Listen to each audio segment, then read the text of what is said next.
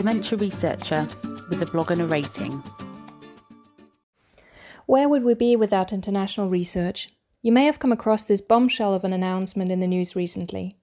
The government cut half the budget of international research funding via the ODA, Official Development Assistance.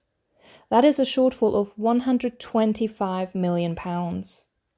That in itself is hard to believe, especially with the UK now not being part of the EU any longer and thus concerns, initially, whether we would still be eligible for programs such as Horizon Europe.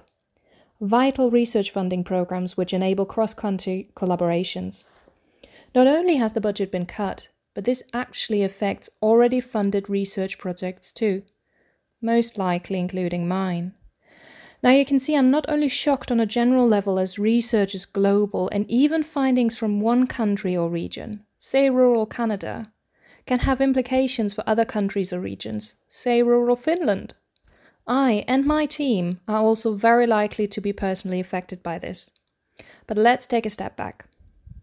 The government announced these cuts, which impact on funded and future collaborations between the UK and collaborators in low and middle income countries, or LMICs.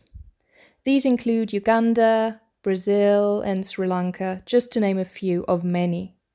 These funds are important not just to conduct research that allows, that allows researchers to look beyond the scope of their natural habitats and universities, but they're also important for research to benefit people from more disadvantaged backgrounds in developing countries with their specific needs.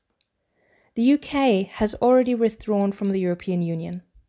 I'm sure you can imagine my and many others' opinion on that. And now the UK withdraws from collaborations with other countries outside the European Union. Is there a pattern here of Little Britain wanting to not work with other countries? Cuts in research funding do not just affect research. They're likely to affect political relationships between the UK and, say, Colombia or Indonesia as well.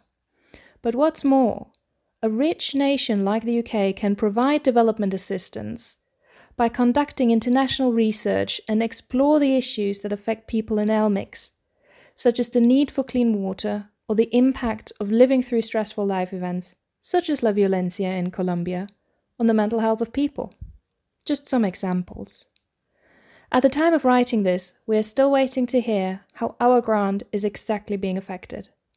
Apparently, there are multiple waves of cuts which the university has to implement and decide which grants are worth continuing or cutting down, or, worst case scenario, withdraw funding completely.